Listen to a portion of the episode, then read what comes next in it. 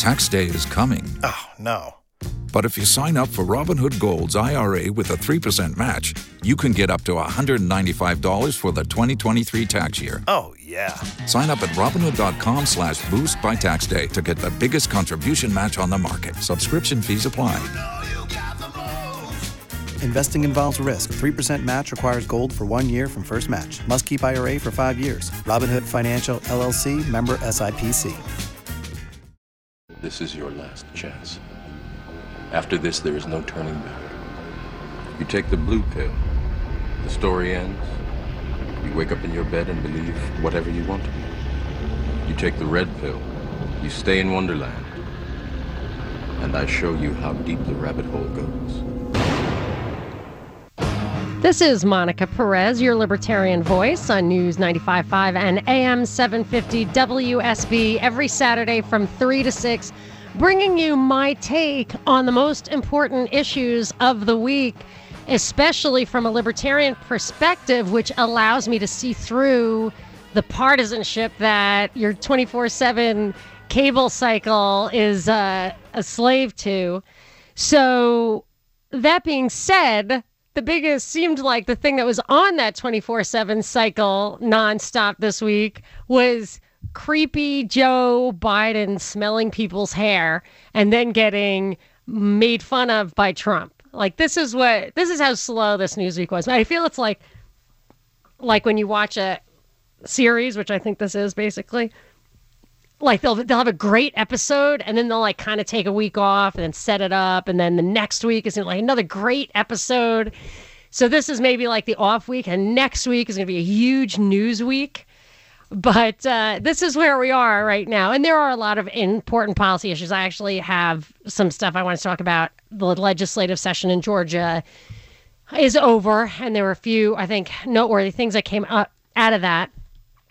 But uh, but something kind of funny that has been on my mind I wanted to talk about I, that I did think about because of this Biden situation. And I do want to talk more generally about as we head into this election season, unbelievably like launching 18 months before the actual election, that we what's really at stake here. I mean, let's before it starts, let's talk about what is the most important issue.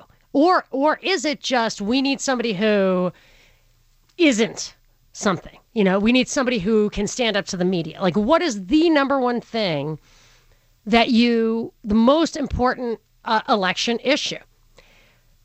Let's try to get, get that on the record. 404 872 0750 1 800 WSB Talk. My producer Binkley's here, and he sent me a video I'd heard about that, like, the source of the Biden Trump bickering this week was that Trump posted a video of Biden, and Biden retorted, very presidential, as usual, something like that. But I didn't actually look at the video until Binkley sent it to me, and it's pretty darn hilarious. So describe it for us, Binkley. Well, the video is a meme, and Joe Biden is sitting explaining something, I guess, in his house. And while he's explaining, up behind the couch pops another Joe Biden, who then creeps up on the Joe Biden who's speaking on the couch, and his hands start rubbing. Joe starts rubbing Joe's hands and smelling, smelling his own hair, shoulders. I mean, not his hands. He's very handsy. Yes, he's very handsy in that. So he does so, it to himself too. Did you tweet this? Can you tweet it at me? I can. At people, whatever. That's at Freedom Max Radio is Binkley's Twitter handle. And Trump tweeted it, yeah. saying, "Welcome back, Joe." So I don't. What's welcome back? Like welcome back to politics? I don't know. I think so because then he went on to the national Republican Congressman's convention and said, uh, "You having fun? Uh, fun now? Welcome to the real world, Joe. Welcome to the real world." I'm like, Joe's been in the, Joe's been has a role in the real world. I think he took credit for writing the USA Patriot Act, which they tried to pass under Clinton. And so Joe's Joe's above and beyond in the real world. He's been uh, kind of fingered for helping seal the Ukrainian coup on our behalf. So I think I think Joe isn't as goofy as he seems. But what was interesting to me is this idea that memes are so powerful and we have talked about that on the show before to I, I don't I think maybe it was Dean who tweeted at me my uh, number one tweet one of my one of my number one tweets tweeted at me a I believe it was a slideshow like 150 pages of DARPA or some U.S. defense institution this future of mimetic warfare mimetic warfare and the idea is that they can use memes which can be pictorial like this or uh, short videos or just an idea a word. And they use that to expressly uh, many many things in this in this slideshow that we talked about. But one of the things they absolutely do is and i quote them they enhance dysfunctional subcultures and and in the thing it says that it's directed at foreign audiences that it's a weapon but first of all i just i, I always marvel at the sick morality behind that you go into a country for whatever reason is it is it literally lobbing missiles at you? Because if it is, just lob them back. And since we spend half the money in the world on defense that is spent in the world on defense, we spend it. I think we we should be able to get that unless we sell it to other people, which I think we should not do. But if they're going into other countries and they're enhancing dysfunctional subcultures, just the, the morality of that, I, I, I withhold my consent as the taxpayer who's financing that. I'm I am hereby saying I'm coerced into doing that. So, but but here was my deeper level thought is there was a show uh, uh, a video got making the rounds recently. Somebody tweeted at me another favorite tweet of judge napolitano saying how obama in order to i believe launch the investigation under uh, against Trump, they used data that GCHQ, which is British intelligence, had because that would mean that Obama would not have to go through the formalities that our law would require if he was going to use our own intel. Binkley, does that sound exactly what he was like exactly what Knapp was talking about? Yes. Okay. So he then so, and Binkley responded that he and I have been talking about the British influence and uh, manipulation, the British interference in our politics ever since the Russian interference meme started rising. Yeah, I think they started the whole thing. Yeah, and I believe it, and and actually, I think they they do too, right? Isn't the Christopher Steele like that's uh, you were so right. The day that came out, you're like, that's such a fake name. it is such. It is so Rem- Remington Steele reminiscent. So and and the Chatham House and McCain cooked that or whatever. Yeah. It, it, emerged from a an interaction between those two. The Chatham House is the mother of the CFR, the Council on Foreign Relations. So I like this stuff is all there. But what I thought was noteworthy is, and I've thought of this before, but then when you hear Knapp saying that, that Obama actually did it, this is what I think is that when I've seen these, I think Smith Mundt is one. Uh, there were a few, there are FISA, of course, there are quite a few laws that allow for things, allow our government to do things to people in other countries or target people in other countries that they're not allowed to target towards Americans. So surveillance and propaganda they're allowed to direct that at foreign audiences, even if it contaminates domestic audiences.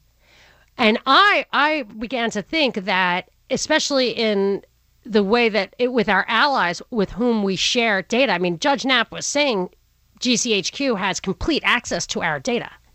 So, what's to stop us from maybe not formally, but, or, I mean, Obama was doing it. Uh,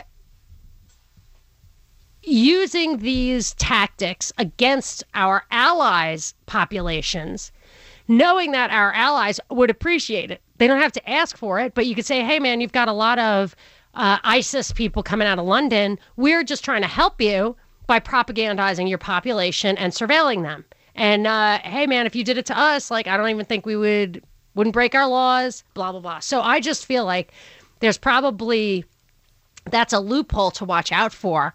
And it makes me think that since we have dysfunctional subcultures that are being developed and enhanced by front organizations, by the media, by, uh, I mean, even government organizations. But beyond that, when, when I see these things appear to emerge inorganically, this populist mo- mo- moment, this white nationalism meme. I believe this stuff is being, uh, these dysfunctional subcultures are being created and enhanced artificially by people who will benefit from them. And those people are at the top the CFR, Chatham House, etc. Go ahead, Binkley. What do you got? One of the things that they've been caught doing, I can't remember the specific operation, but it was seeding stories in other countries that blew up and ended up getting picked up in our media by media that believed they were real stories. So it it targeted us in that manner.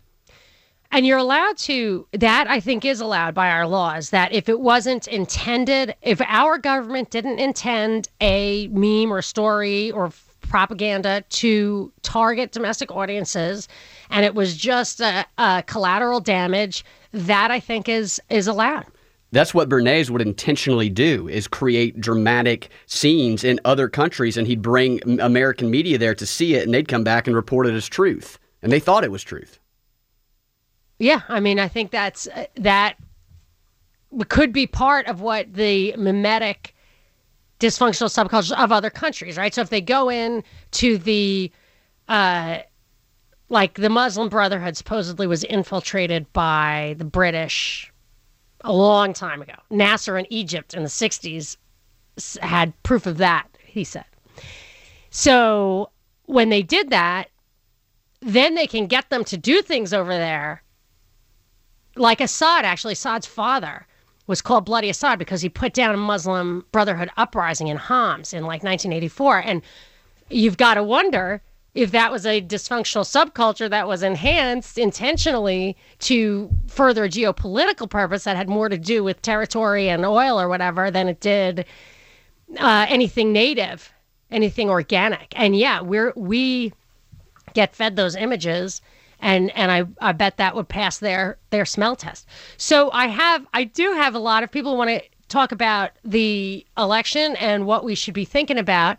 Uh, Richard, Ed, Tariq, we're gonna let me take my break and then we'll start hitting the calls. 800 WSB Talk. You could tweet at me at Monica Perez Show. Monica Perez. Maybe it's something really cool that I don't even know about, you know. On News 95.5 and AM 750, WSB. I'm back taking some calls. We've got some great calls teed up here. 800 WSB Talk. You can tweet at me at Monica Perez Show. Uh, first, I'm going to Richard in Atlanta. Richard, you're on with Monica.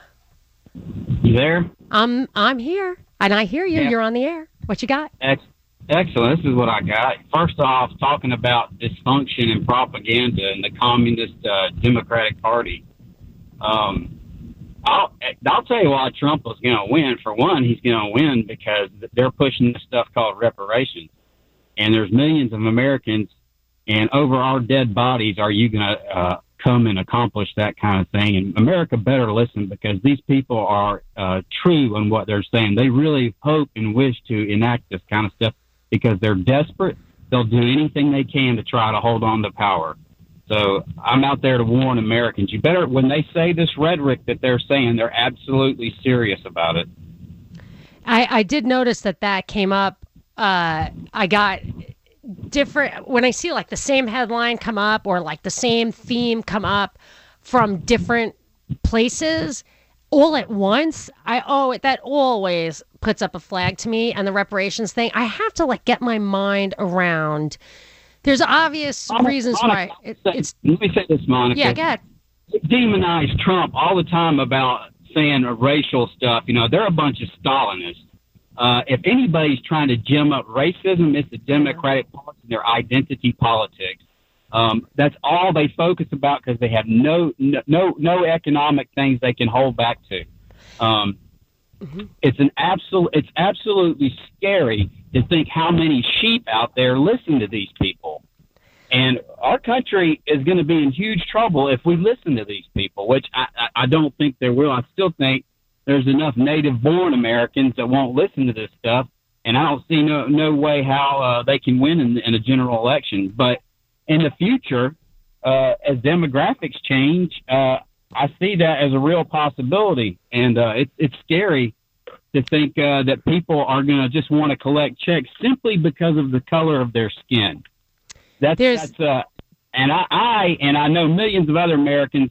That's why I think they they are trying to push us into a civil war and cause resentment between uh, the races. Yes, I agree with you uh, on that, Richard. That You said so many things I want to respond to, so I'm going to take them one by one if I can read my little notes about it. And after the break, I'm going to respond to that. And then I want to get to these great other calls. Uh, I want to, Ed, uh, Tariq, Colston, they're talking about uh, universal basic income, bump stocks, making people felons overnight, uh, social engineering. So I think we're we're going to take some deep, deep dives coming up after the break. 404 872 0750 800 WSB Talker. Tweet at me at Monica Perez Show. Monica Perez This will not stand, you know? This aggression will not stand, man. on News 95.5 and AM 750 WSB. I am your libertarian voice on WSB Saturdays from 3 to 6.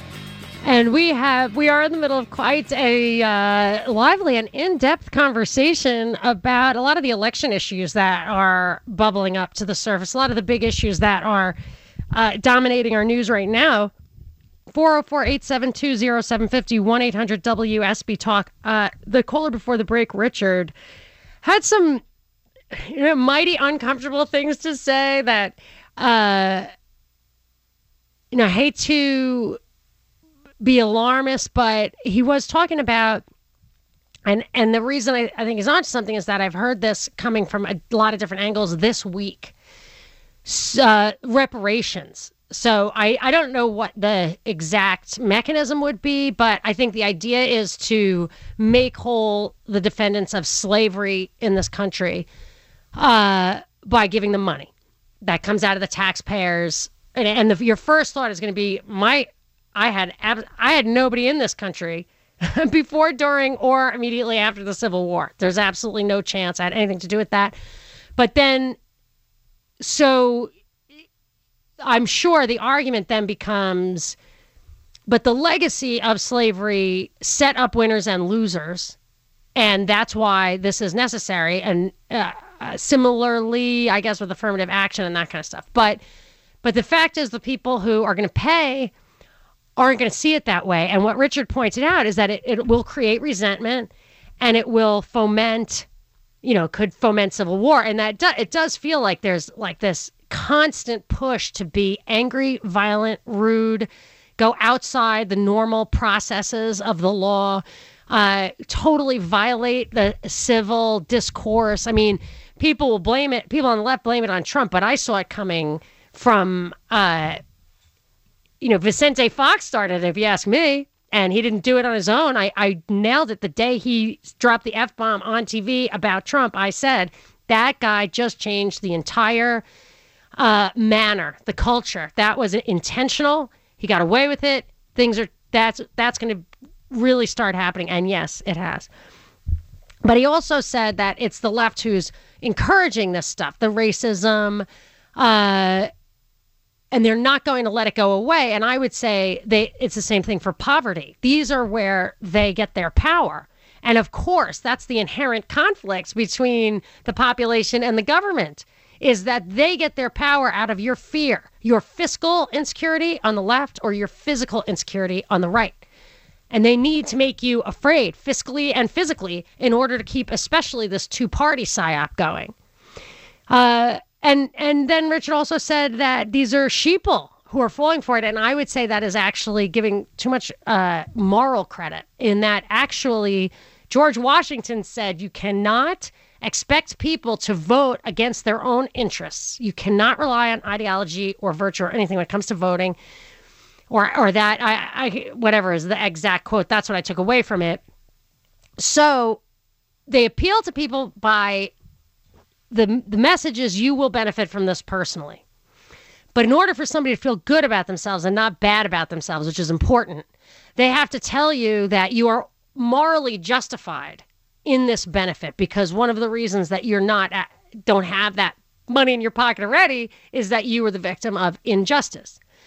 And they and sometimes they have to actually move the definition of morality. And I always thought that was the first time I really saw that was Do the Right Thing by Spike Lee. I remember thinking, I just no no fundamental morality could mean that was the right thing. And and I think what he was doing was making morality completely subjective and moving it around moving the center of it around. Anyway, so here I picked up Richard's mantle and uncomfortable stuff, sorry.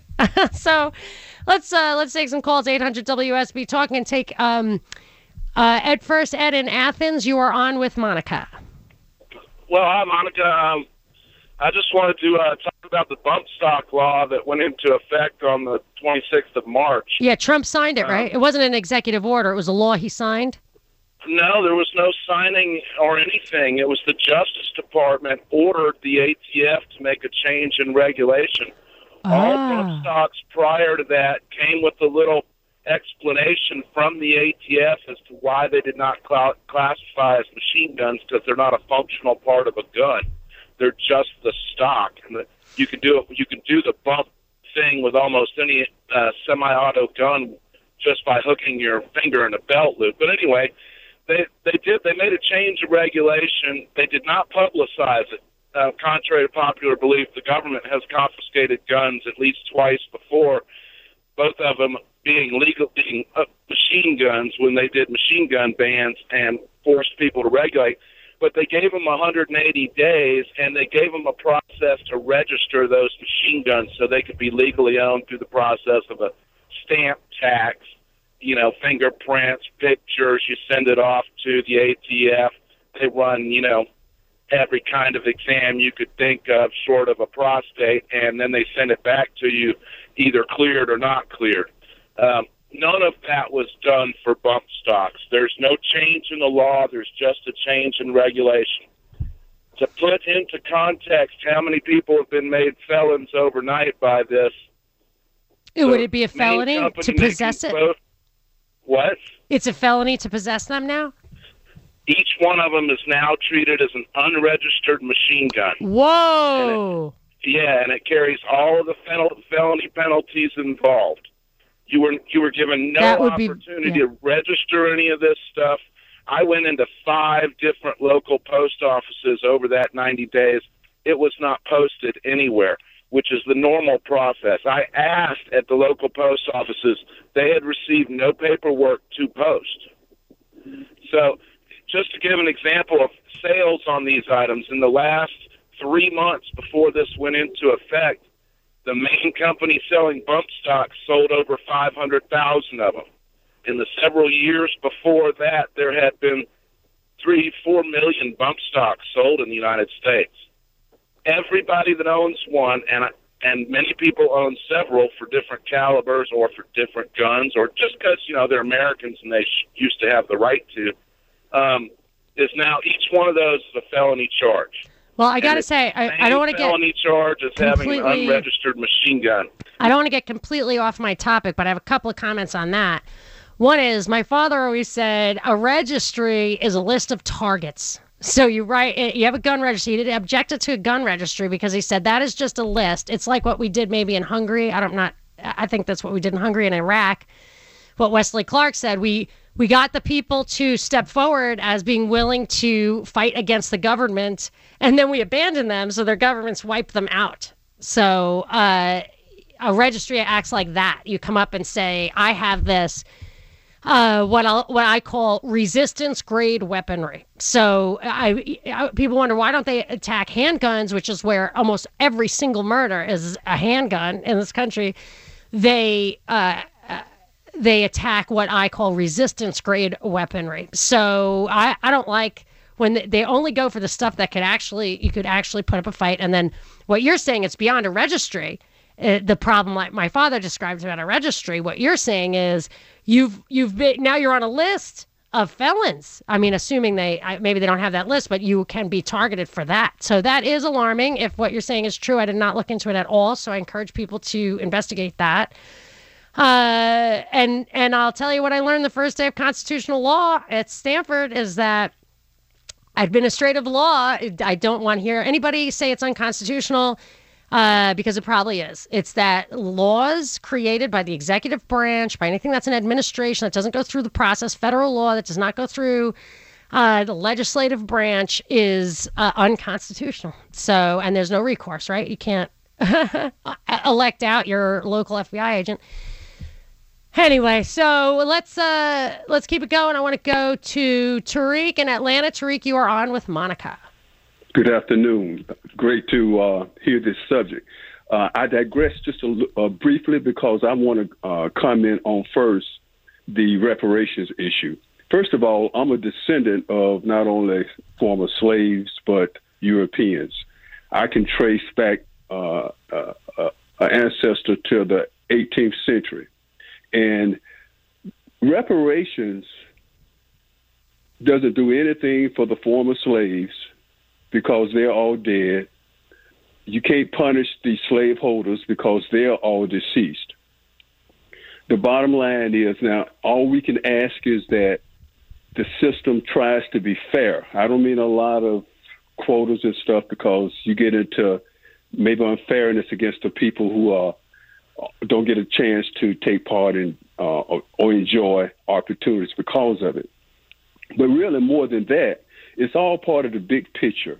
You know, those of us that are trying to learn is just another example of they don't really care. All they want is votes. I know what that's about. It's about power so that the collective will make us communists, really. I, I think it's more than socialism because you can see a lot of the communist tactics to try to achieve their goals. And a lot of that, a lot of things, even a person that doesn't have time to read or chooses not to, you will notice and it will irritate you.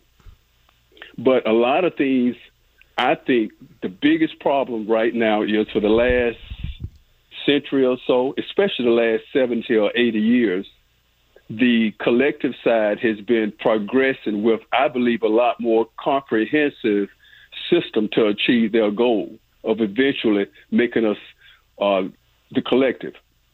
You know, you know, when I mean by collective, the state, the community, you know, uh, globalism, and all of you know, communism, socialism, fascism, all of that, Nazis, all of it came out of that whole um, sphere.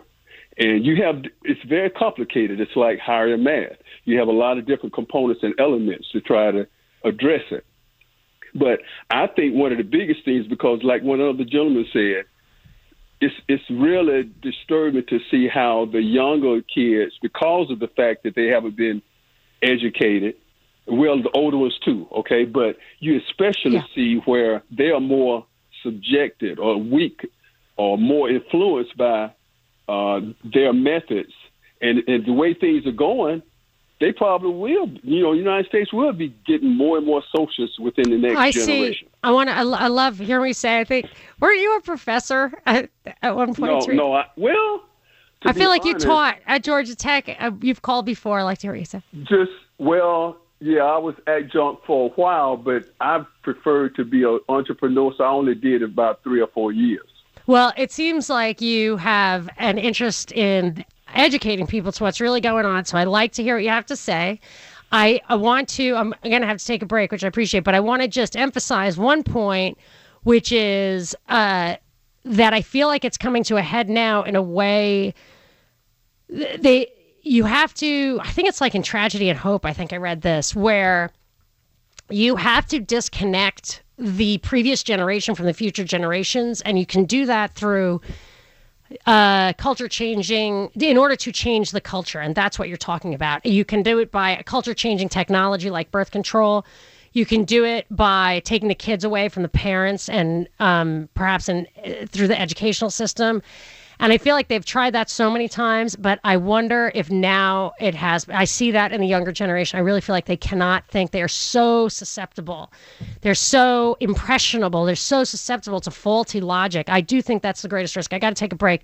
Um, thanks so much for the call. And uh, Colston, hang on. Ray, Bill, Romulo. Uh, up next, this is Monica Perez. Monica Perez. You maniac! You blew it up! On News 95.5 and AM 750, WSB. I'm going to go straight to the calls. Colston in Atlanta, you're on with Monica. Uh, it's Clifton. Oh, I'm sorry. You know, there's You're a little fine, not a typo there. I'm kind of glad of the first two callers because this is kind of relevant to kind of what both of them had to say. Uh, I'm kind of interested in your thoughts as well. If inevitably our country is heading towards UBI, which it is, Universal basic years, income, everybody gets a check. support. You Yes, explain. Yep, go. So eventually we will be there. You know, whether it's 50 years or 30 years, we will be there where it will be implemented. I'm wondering why people aren't making as much of a deal about Andrew Yang and some of the other candidates as he's trying to implement this now. And it, it helps with a number of things that uh, are pretty relevant to your first two callers. Um, the respiration thing, Reparations. Yep.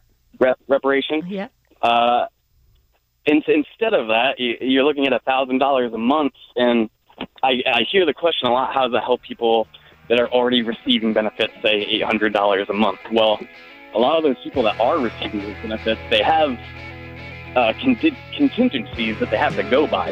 Yeah, no, they're going to work it out. But I, I'm picking up. You're right on it. It ha- probably say it serves the same purpose as the reparations as the UBI, uh, the universal basic income, just writing checks. I will give you my take on that after the break. 800 WSB Talk. You can tweet at me at Monica Perez Show. Without the ones like you, who work tirelessly to keep things running, everything would suddenly stop. Hospitals, factories, schools, and power plants, they all depend on you. No matter the weather, emergency, or time of day, you're the ones who get it done. At Grainger, we're here for you with professional grade industrial supplies. Count on real time product availability and fast delivery. Call clickgrainger.com or just stop by. Grainger for the ones who get it done.